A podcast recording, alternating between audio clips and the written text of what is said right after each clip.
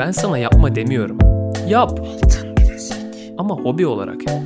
Selam, ben Can Sürmen. Bu seride tutkularını meslekleri haline getirmiş insanlarla sohbet edeceğiz. Altın bilezik başlıyor. Evet, selam dostlar. Bugün sevgili arkadaşım Erdem Topsakal'la beraberiz. Hoş geldin abi. Hoş buldum Can.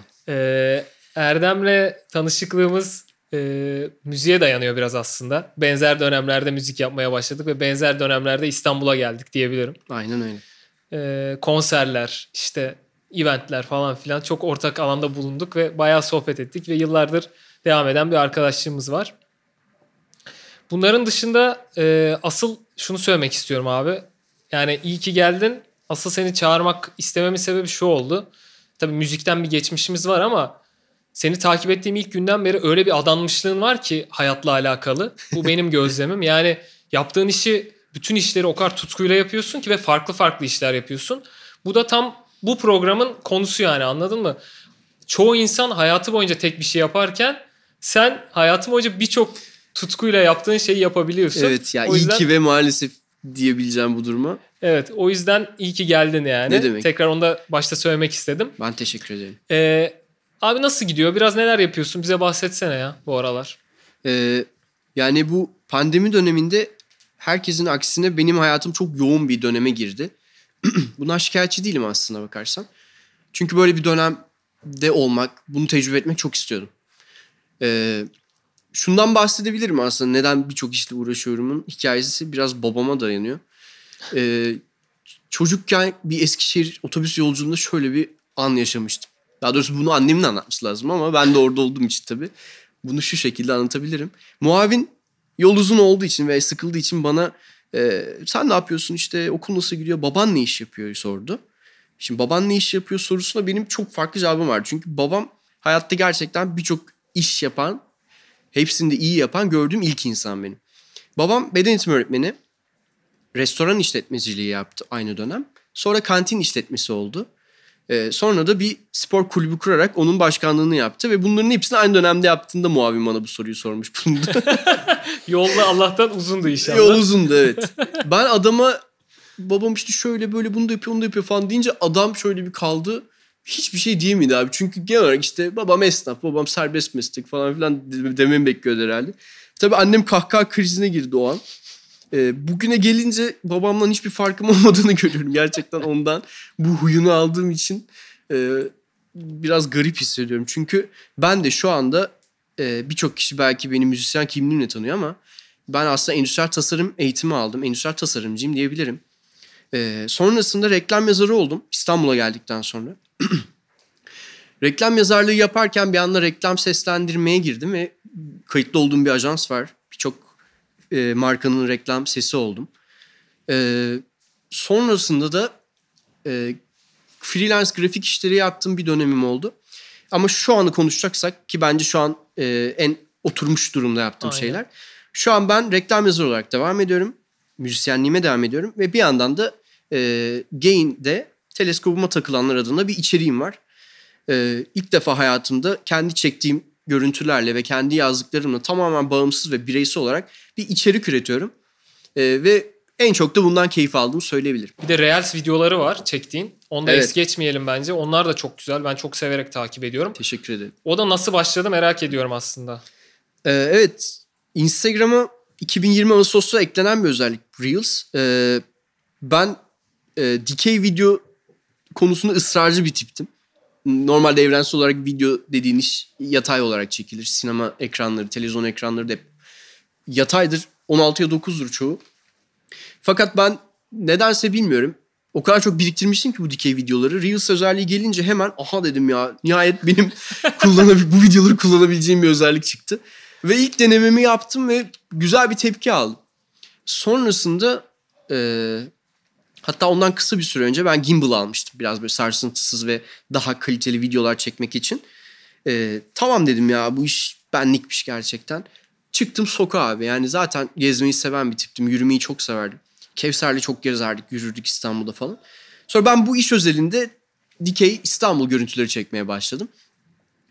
haftada bir, haftada iki falan böyle sık sık yapmaya başladım. Ve yaptıkça gerçekten müziğin bana şimdiye kadar sağlamadığı bir popülerlik elde ettim. Yani müzikte sen de çok iyi biliyorsun. Evet abi. Bir şarkının doğması için aylar geçer.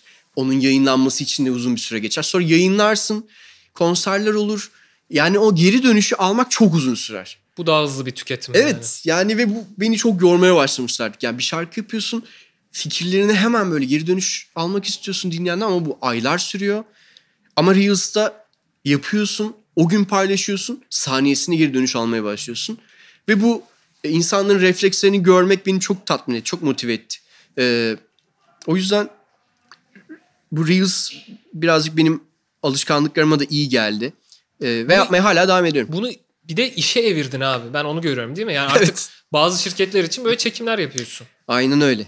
Yani olmayan bir iş kolu yarattın aslında. Evet, ilk defa yani şirket markaları için de bu bir ilkti.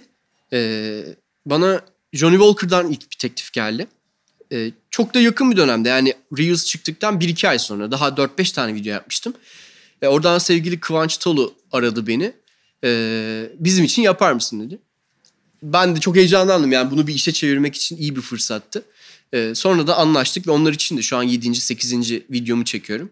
Bir yandan hem dolaşıp gezip kendim için zevk aldığım açılardan böyle göstermek istediğim şeylerden kendim için videolar çekerken bir yandan da bunu bir marka için yapmış oluyorum. Yani çok tatmin edici olsa evet, gerek abi.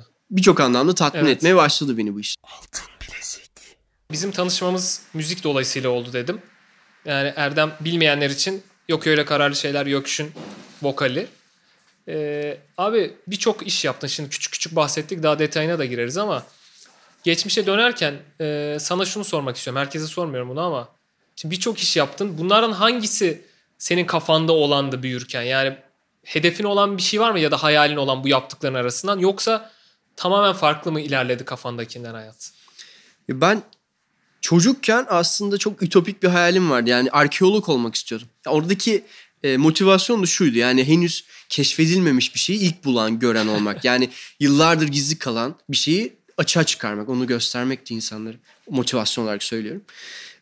Şu an ona en benzer şey aslında şarkı yazmak da benzer bir motivasyonu var. Hiç kimsenin düşünmediği ya da o ana kadar açık etmediği bir fikri, bir müziği, bir melodiyi sen aslında yoktan var ediyorsun, insanlara sunuyorsun. Evet. Üstü kapalı olan bir duyguyu açık etmiş oluyorsun.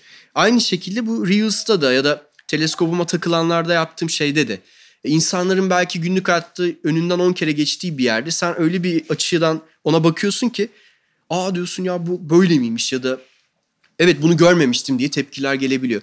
Buradaki motivasyon da bence keşfedilmemiş bir şey çıkarmak. O yüzden aslında çocukluk hayalimde duygusal olarak yakın işler yaptığımı söyleyebilirim. Anladım. Mesleki olarak hiç hayalimde ne yazarlık vardı, ne içerik üreticiliği vardı ya da müzisyenlik bile yoktu aslında. Müzisyenlik lisede benim başladığım bir uğraş oldu, bir meslek oldu.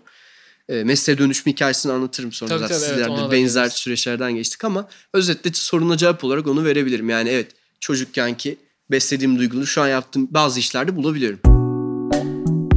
Sonra üniversite dönemine geldiğinde hani endüstriyel tasarım dedin değil mi? Doğru. Doğru, evet.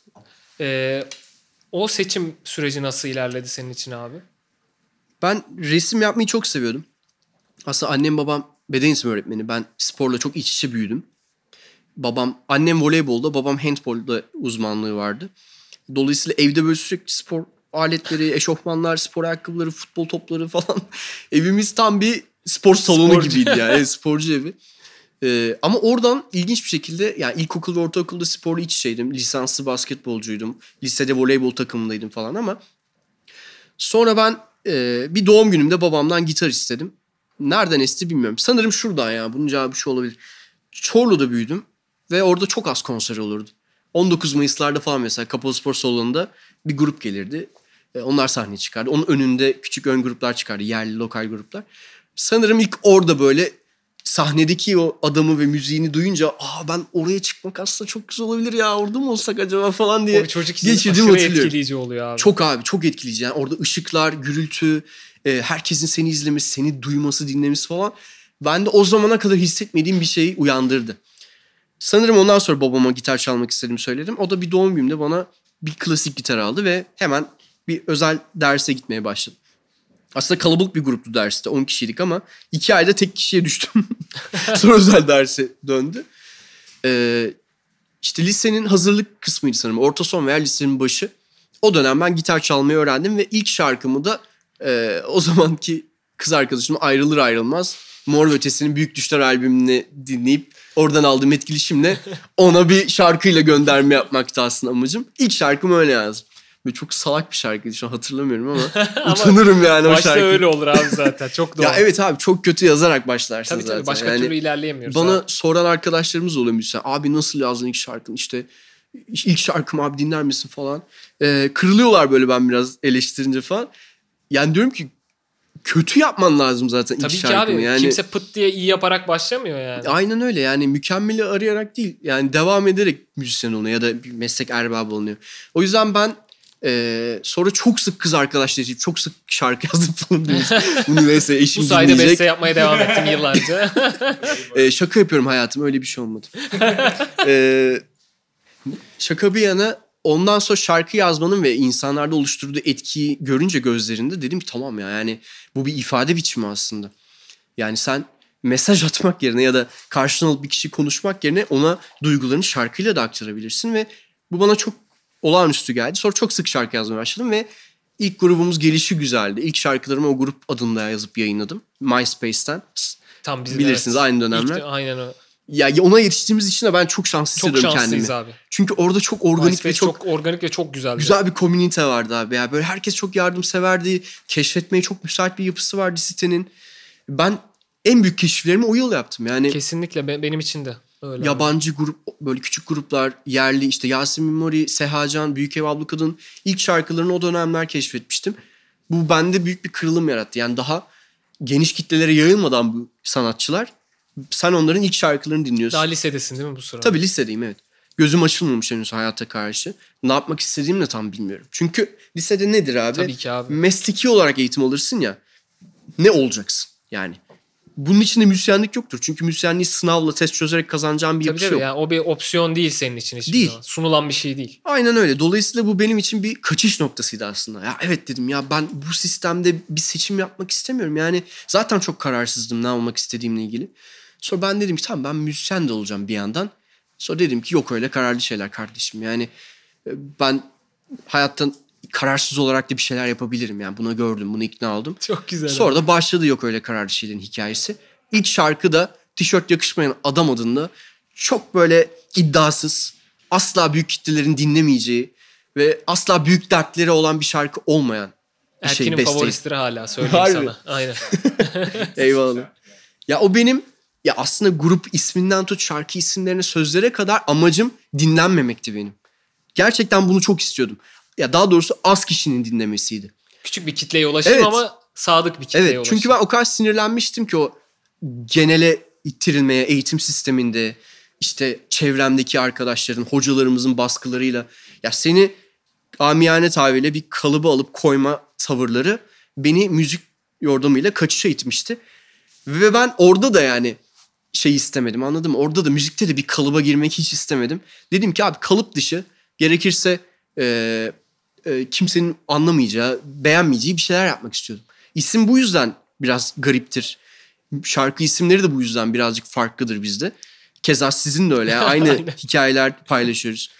Müzik senin kafana girdi zaten lisede. Evet. Ama üniversitede bir şey okumak gerekiyor. Tabii yani o öyle altın bileziği bağlayacak evet, olursak aynen tabii abi ki de ailemin isteği ve benim de yani aklı başında herhangi bir insanın isteyeceği şey şudur. Evet, benim bir ustalığım olmalı, bir profesyonelim olmalı hayatta. Bu müzik gerçekten o dönem bile gözlemlediğim kadarıyla zor yaşardı müzisyenler hayatını. Ve ben zor bir hayat da istemiyordum açıkçası. Biraz anladım, şımarıktım o anlamda.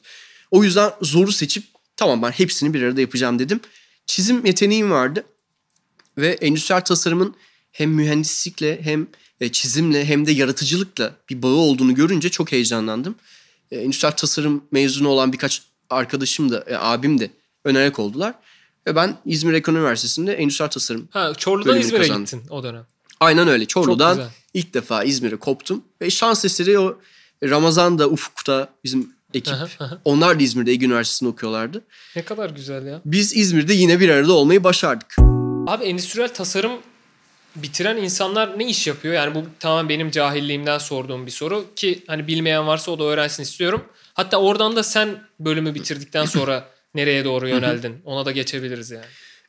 Aslında ürün tasarımcıları genellikle mezun olduklarında mass production yapan, seri üretimi olan firmaların, fabrikaların Ar-Ge bölümlerinde çalışırlar. Veya kendileri seçtikleri sektöre göre otomotiv olabilir, mobilya olabilir, spor ayakkabısı olabilir, takı olup tasarım olabilir. Buralarda yaratıcılıklarını kullanıp kullanıcıları daha iyi deneyim sunacak ürünler tasarlarlar. Anladım. Aslında problem çözücülüğü diyebiliriz. Anladım. Bize üniversite hayatımız boyunca hep problem sundular ve bunu çözün bakalım dediler. Bu da yaratıcılığını geliştiriyor. Bir şey insanı abi. Fakat ben şurada bir kırılım yaşadım. Bunu meslek olarak sürdürmemekte aldığım kararda. Aldığımız eğitimde bize hep uçmayı, kaçmayı öğrettiler. Yani çok uçuk astronotlar için bir matara tasarımı yapıyorsun. Ya da Pokemon oyununda eş için bir Pokeball tasarlıyorsun. Bu arada evet bayağı aşırı şeylermiş ama yani. Ya da vibratör tasarlayan kız arkadaşımız vardı bizim sınıfta. Ya bu kadar uçuyorsun, kaçıyorsun, istediğini yapıyorsun. En gerçekçisi yine vibratör aralarında yani. Evet yani kullanıcı deneyimi ve tatmin olarak bu müthiş bence. Gerçekten vardı ve Pokemon da var, Pokeball da vardı gerçekten. Sonra mezun oluyorsun abi, hayatın gerçekleri işte. Yani markalar sana İtalya'dan aldıkları mobilya kataloğunu önüne şat diye koyup abi şuradaki şu mobilyanın aynısını telife takılmayacak şekilde revize etmeni istiyoruz. Onun problemi o çünkü senin o problemi çözmeni istiyor. Tam ya Türkiye evet, abi gerçekten. Onun problemi o evet. Telife takılması anladım yani. Yeni bir şey yaratmak beğenmiş, değil yani. Beğenmiş, satan bir şey görmüş. Bunu ben Türkiye pazarına satacağım diyor. Bunu sen tasarımcı olarak biraz değiştir diyor kısaca. Yani tabii genelleyemem. Benim gördüklerim bunlar. Tabii şu an ama kişisel deneyimler üstünden konuşuyoruz zaten. Ya ben mezun olduktan sonra o kadar uçup böyle güzel hayalleri, tasarımları dönüştürüp sonra Güneşli'de bir fabrikanın Ar-Ge bölümünde çalışmak benim için iyi bir fikir değildi. Ben daha böyle Beyoğlu'nda çözebileceğim, aynı zamanda konser verirken evimin de orada olduğu Beyoğlu'nda aynı zamanda çalışıp maaş alabileceğim işler kovalamaya başladım sonra. Yani müzik zaten aklına devam ediyorsun ona bu sırada. Tabii müzik liseden beri hep gündemimde oldu. Yani ben konser vermediğim, pandemi öncesine kadar konser vermediğim bir dönem hatırlamıyorum. Sürekli konsercilikte, müzisyenlikte, o hayat tarzı da, o üretim de benim hayatımın bir parçası oldu. Ben ne yaparsam yapayım. İşsiz kaldığım dönemde de oldu. Çok yoğun 2-3 iş yaptığım dönemde de oldu. İstanbul'a geldikten sonra da dediğim gibi endüstriyel tasarımcı olmayacağıma karar vermiştim. Ama işsizdim. Ve bir iş yapmam gerekti. Bu arada lafını bölüyorum. Çok özür dilerim. Şunu anlıyorum. Aslında üniversite eğitiminde, üniversitede mutluydun. Hı. Yani bölümü sevdin. Çok aslında mutluydum evet. Evet ama bittiğinde iş hayatına atıldığında biraz aynen o kısımda öyle fark ettin yani istemediğini evet, değil mi? Çünkü aldığım eğitimi uygulayabileceğim bir şey bulamadım. Onu çok güzel açıkladın. Evet. Aynen. Bulan arkadaşlarım oldu ama büyük bir kısmı bulamadı. Onu da söyleyebilirim. Bizim sınıfın %90'ı endüstriyel tasarımcı değil şu an. Bu çok acı. Biz 40 kişi mezun olduk. Belki 35'i şu an farklı işler yapıyor yani. İşte abi Türkiye'de üniversite sonrasının biraz özeti gibi oluyor bu aslında. Evet bu birçok eğitim grubunda geçerli sanırım maalesef. Tabii abi tam aklımızda bir şeyler oturmadan üniversiteye gittiğimiz için de oluyor olabilir bu. Sadece yani eğitim kısmını eleştirmek için söylemiyorum yani. Evet. Sonra oradan İstanbul'a mı döndün? Çorlu yerine İstanbul'a mı geldin? Evet. Ben mezun olduğum hafta albümü de aynı. İlk albümü de aynı zamanda elime aldım. Ha çok güzel. Aynı anda hem diplomam hem albümüm elimdeydi. Ve ben şu ikisine baktım gerçekten hangisinden devam etmem gerektiğiyle ilgili. Diplomamı çekmeceye koydum ve albümü böyle kütüphaneme koydum. Dedim ki tamam ben bir albüm daha yapacağım. Çok güzel. Sonra biz bir yarışma kazandık. Be the Band, siz de katılmıştınız. Aynen öyle. Onun ilk 10'una kaldık. Ve orada Harun Tekin'le, Serdar Ateşer'le ve babacığım ekibiyle tanıştık. Hepimiz için çok büyük şans oldu çok, o yarışma çok bu güzeldi. Arada abi. Ben onun bize çok şey kattığını ve çok kapı açtığını düşünüyorum hala. %100. Dolayısıyla öyle bir cesaretle de ben İstanbul'a geldim aslında. Hem albümüm çıkmış hem böyle bir yarışma kazanmışız. Hem de zaten eşim dostum herkes İstanbul'da ve iş kapılarım da İstanbul'da. Ben Beyoğlu'nda bir arkadaşımın yanına taşındım. Bir süre onun yanında kaldım. O süreçte de işte bu müzik yarışmasının bize sunduğu albüm imkanıyla ikinci albümümüzü kaydettik. Sonra her şey çok güzel başladı zaten. Biz de sizlerle o zaman tanıştık. Altın bilezik. Sen durmadın. senin hayatına bir şeyler girip çıktı ondan sonrasında da. Ben bu altın bilezik mevzusunu çok ciddi aldım hayatta. Ya benim sadece bir tane altın bileziğim yok. Böyle yeni gelin gibi beşi bir yerden falan var şu an. Evet abi kesin. Kolum şıngır şıngır. Ama işte başta da söylediğim çok içtendi bu arada o abi. Bence tutkun olan şeyler hep. Yani insanlar bu altın bileziği bir tane yapıp hiç istemediği şey yapıyor. Hayatı boyunca belki sende beşi bir yerde var ama beşi de ayrı ayrı dolu bir insan olmanı gerektiren şeyler yani. Eyvallah sağ olasın. Yani biraz bile bile lades durumu. Yani ben atıyorum kendimi o mücadelelerin içine. Ama gerçekten hepsinde bir şey yapabileceğimi ikna oluyorum içten. Yazarlık da bunun içinde var. Çünkü bir kere müzisyenliğin de temelinde yazarlık oturuyor. Evet, endüstriyel tasarımın da öyle. Yani bir ürün tasarlamadan önce onun bir hikayesi olmalı. Heybeden bir ürün tasarlayamazsın. Bir problemi çözersin. Onu kendince dile dökersin, anlatırsın. Sonra somut bir objeye dönüşür. Müzik de öyle. Bir şarkı da aynı şekilde yazı temelli başlar benim için. Dolayısıyla en temelinde aslında yazı var yaptığım işlerin. Yazı yazmak var. Reklam yazarlığı buluşmam şöyle oldu. Hayal Kahvesi'nde bir konserimiz sonrası İstigaj adresindeki bir ajanstan bir arkadaşım bizi dinlemeye geldi. Yazardı kendisi de. Ha. Erdem hatta adı da. Buradan selam olsun. Bir konser sonrası ya dedi sen yazarsın aslında. Yani reklamla yazabilirsin dedi. Bir gün gel dedi bir kahve içelim ajansta. Ben de ajans ortamlarının o döneme kadar hep şeyi biliyorum.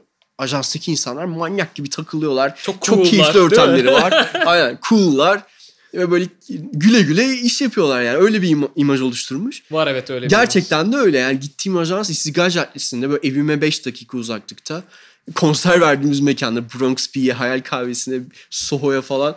Maske falan böyle 5 dakika, 10 dakika mesafede. Tam inanılmaz kaçırılmayacak bir fırsat. Tamam dedim. Ben gittim abi. Yani hiç alakam olmayan bir sektörde bir kul vardı. Stajyer olarak orada işe başladım. Kısa sürede kadroya girdim. Ve yazar olarak yeni bir kariyere başladım hayatımda. Çok güzel. Hemen yine araya girip bir şey soracağım.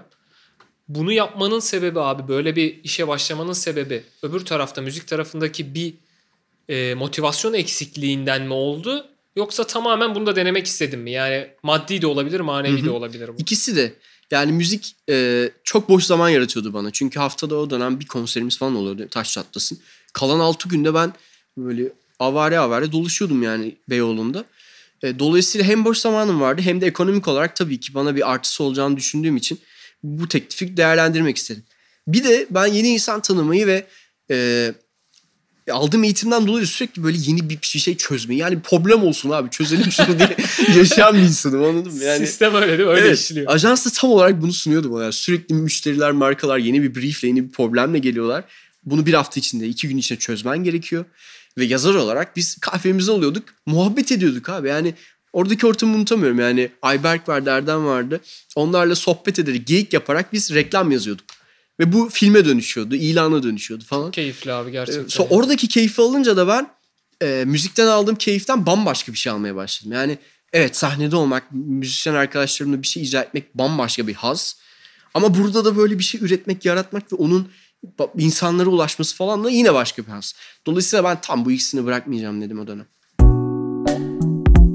Hiç çevren ve ailenden bahsetmedik. Ailen falan buna ne diyor? Sen bir anda İzmir'den diyorsun ki işte ben İstanbul'a dönüyorum. Müzisyen olacağım diyorsun. Evet. Nasıl bir tepki verdiler ya da çevren ne dedi bu işe yani?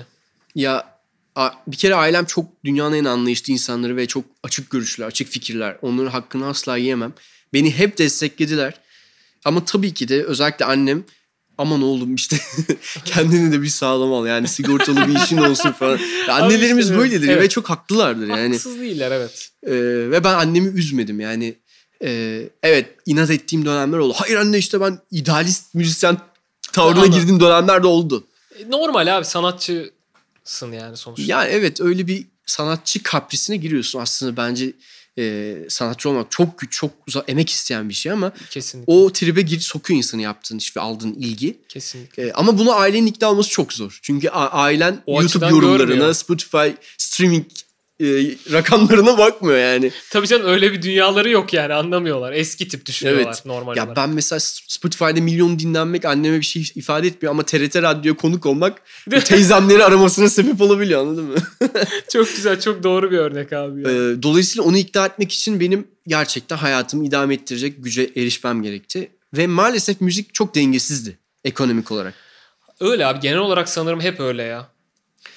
Yani bunu bizzat yaşadık, yaşıyoruz da. Hele şu pandemi döneminde. Kesinlikle. İyice yani dozu çok arttı bunun. Yaşam mücadelesi dozuna geldi. Yani hayatta kalma sınırına eriştik. Kesinlikle öyle. Müzisyenler olarak. Kesinlikle öyle. Çok üzücü aslında. Çok yani. Üzücü, çok motivasyon kırıcı. Aksi gibi yani insanlar şöyle yorumlar yapıyor. Ben çok kırılıyorum. Abi ne güzel işte evdesiniz ya, yazın çizin işte. Bir sürü şarkı yaparsınız ne güzel falan. Olur mu abi yani? Abi işte onu anlatmak o kadar zor ki insanlara. Öyle olmadığını. Yani ben geçen gün çıldırdım evde. Lafını yine böldüm, kusura bakma. Estağfurullah. Abi ben insan görmem lazım. Benim dışarıda gezmem lazım. Birileri sohbet etmem lazım ki bir şeyler üretebileyim. Ya ben de böyle yürüyor. Tabii başkasına başka yürüyor olabilir bu iş. Kendi açımdan söylüyorum. Tabii ki yani kültürden güncel olarak beslenmen lazım. Aynı zamanda hayatını idame edecek ekonomik güce sahip olman lazım. Kesinlikle. Yani çok zor yani şu an Allah kolaylık versin şu dönemde müzikle uğraşanların, müzisyenlerin. Ya bu noktada da aslında annelerin kendinizi garantiye alın yorumu doğru. Onları haklı çıkarttı. Tavsiyesi doğru. Ama ben şeyi eleştiriyorum biraz nacizane abi. Yani senin istediğin şeyi yapmanı engelleyecek seviyede önüne geçiyorsa aile, o bence biraz sıkıntı. Evet, sana bunu zaten aşılıyorsa sen bir noktada ona geliyorsun. Yani o kafaya geliyorsun. Hı hı. Er ya da geç. Ama bazı insanların programda da duyuyorum. Buranın dışında da duyuyorum. Kariyerini etkileyebiliyor abi yani. Tamamen başka bir yöne itmiş ve çok mutsuz olmuş o insan.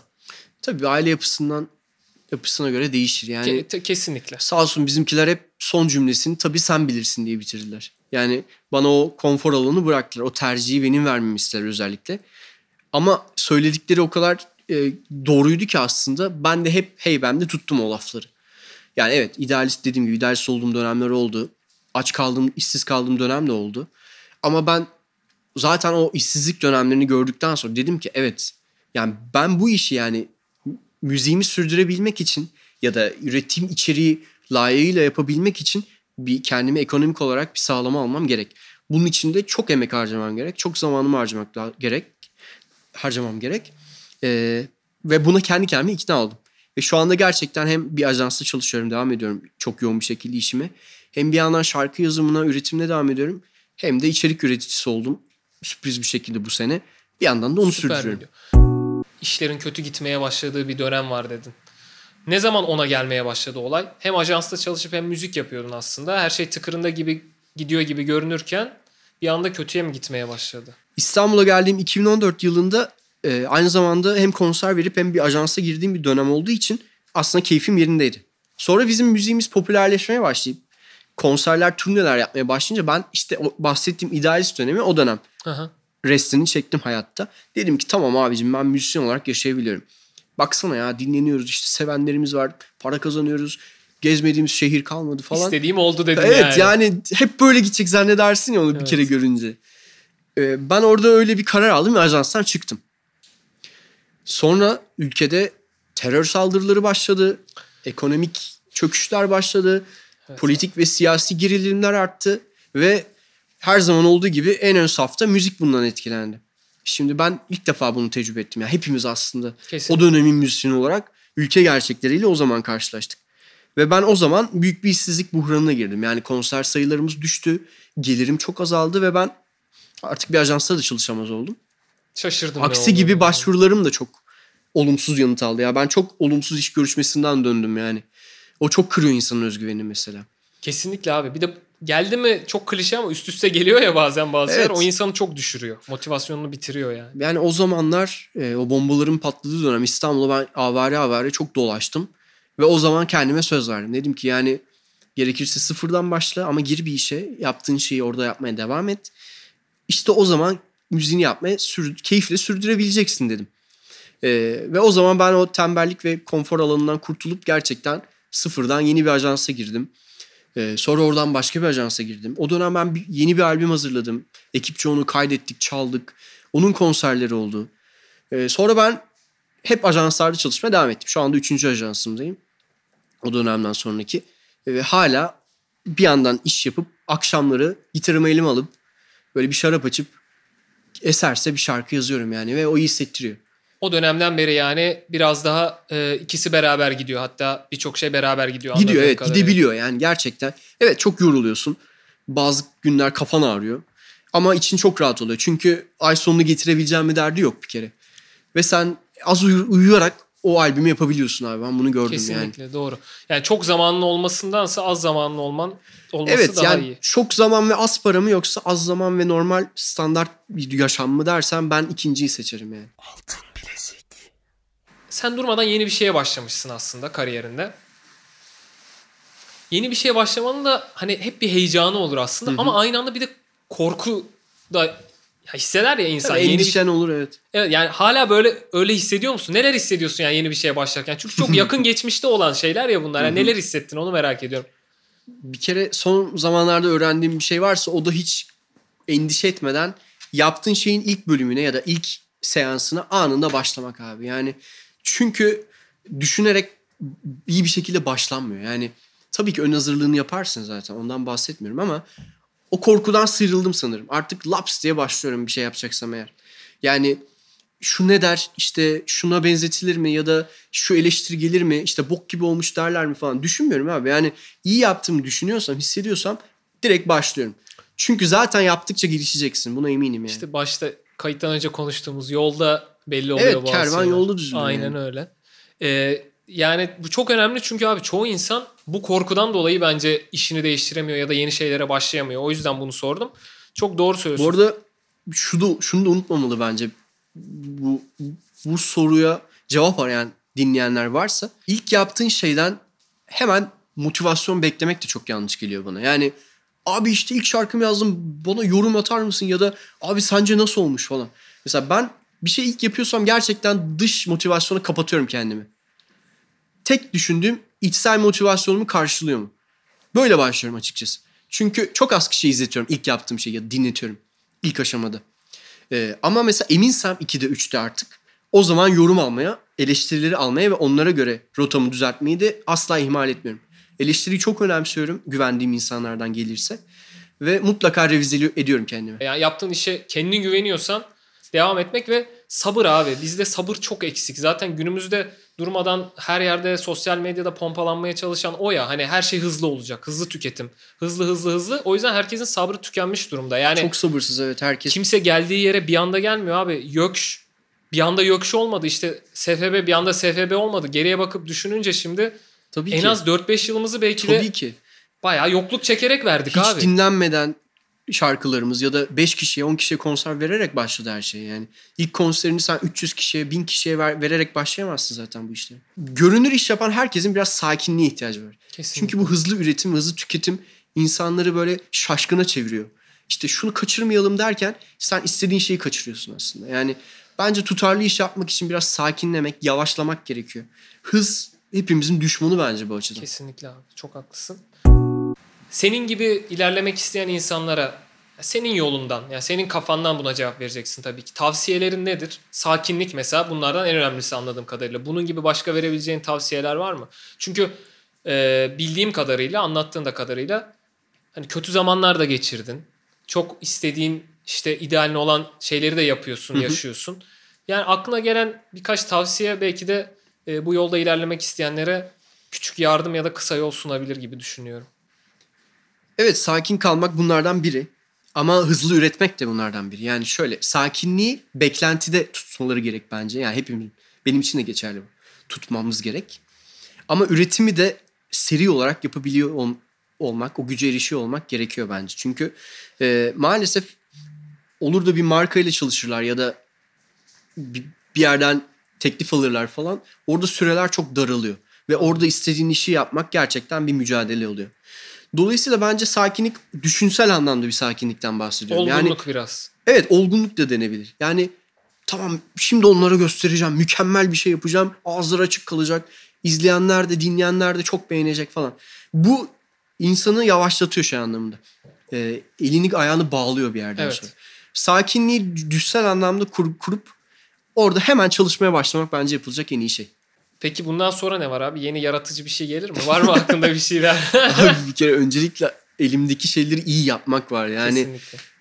Bu çünkü çok iş yapmakla maymun iştahlı olmak arasında çok ince bir çizgi var. Çok ince bir çizgi var. Çok doğru. Asla maymun iştahlı olmak istemiyorum. Öyle de görünmek istemem. Ama çok şey de yapmak istiyorum. Çünkü gerçekten merak ettiğim şeyler var hala. Acaba ben yapsam nasıl olur diye düşündüğüm şeyler var. Ama onlara sıra gelmeden önce şu an halihazırda sürdürdüğüm şeyleri en iyi şekilde yapmak istiyorum. Abi çok teşekkür ederiz ya. Çok sağ ol. Ne demek ya, ben teşekkür çok ederim. Mutluyum. Ben hep sizi çok özlediğimi fark ettim. Biz de çünkü öyle. Biz o kadar sık karşılaşıyorduk ki aslında pandemi öncesinde. Konserlerde, mekanlarda, sokakta, etkinliklerde falan. Ve bu bir boşluğa dönüştü pandemiden sonra. Kesinlikle. Ve ihtiyaçmış yani bunları bir araya gelmek, konuşmak, laf falan. Bu dönem iyice anlıyorsun onu abi. Evet, göremeyince, eksik olunca anlıyor insan işte. O yüzden çok mutlu oldum sizi gördüğüme. Burada laflıydıysak. Evet, Allah'tan program en azından böyle bir şeye vesile oluyor. Ben de o yüzden çok mutluyum abi. Çok iyi yapıyorsun bence. Yani şu dönemde hem buluşmak çok kıymetli, hem böyle insanların fikirlerini, düşüncelerini, kendilerini anlatması çok değerli. Onu da sağlıyorsun bence.